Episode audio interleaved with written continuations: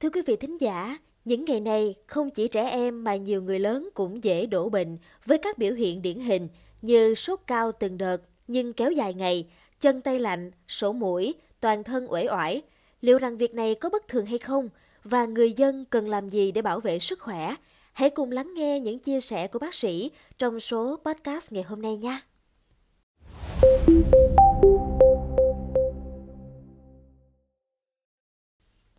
Tình trạng sốt cao trên 39 độ C, có khi lên đến 41 độ C, kèm chân tay lạnh là trường hợp của chị B, D, ngụ quận 8 thành phố Hồ Chí Minh trong những ngày qua.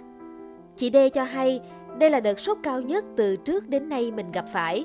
Khi uống thuốc hạ sốt thì nhiệt độ cơ thể giảm xuống còn 37 độ C.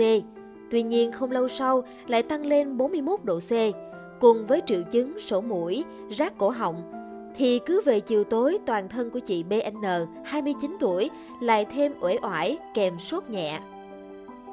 Tình trạng này kéo dài vài ngày không khỏi, nên chị N mua thuốc tại tiệm thuốc Tây gần nhà về uống, kèm bổ sung vitamin. Chị N dần khỏi sau đó, nhưng trong nhà lại có người mắc bệnh tương tự. Phó giáo sư Trần Văn Ngọc, Chủ tịch Liên chi hội hô hấp thành phố Hồ Chí Minh, Phó Chủ tịch Hội phổi Việt Nam cho hay, hiện nay dịch bệnh nhiễm siêu vi đường hô hấp đang tăng cả người lớn và trẻ em, đặc biệt là trẻ nhỏ tuổi và người lớn tuổi có bệnh nền.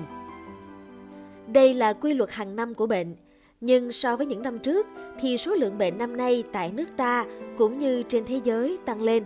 Thủ phạm có thể là do những virus cảm, virus cúm, số ít trường hợp do mắc Covid-19. Do đó, việc chủ động phòng bệnh là quan trọng nhất bằng cách tiêm vaccine phòng bệnh cúm, viêm phổi do phế cầu, ho gà.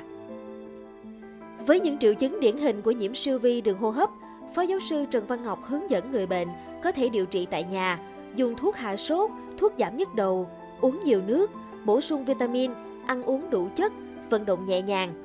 Đặc biệt lưu ý tuyệt đối không lạm dụng thuốc chứa corticoid và các loại kháng sinh.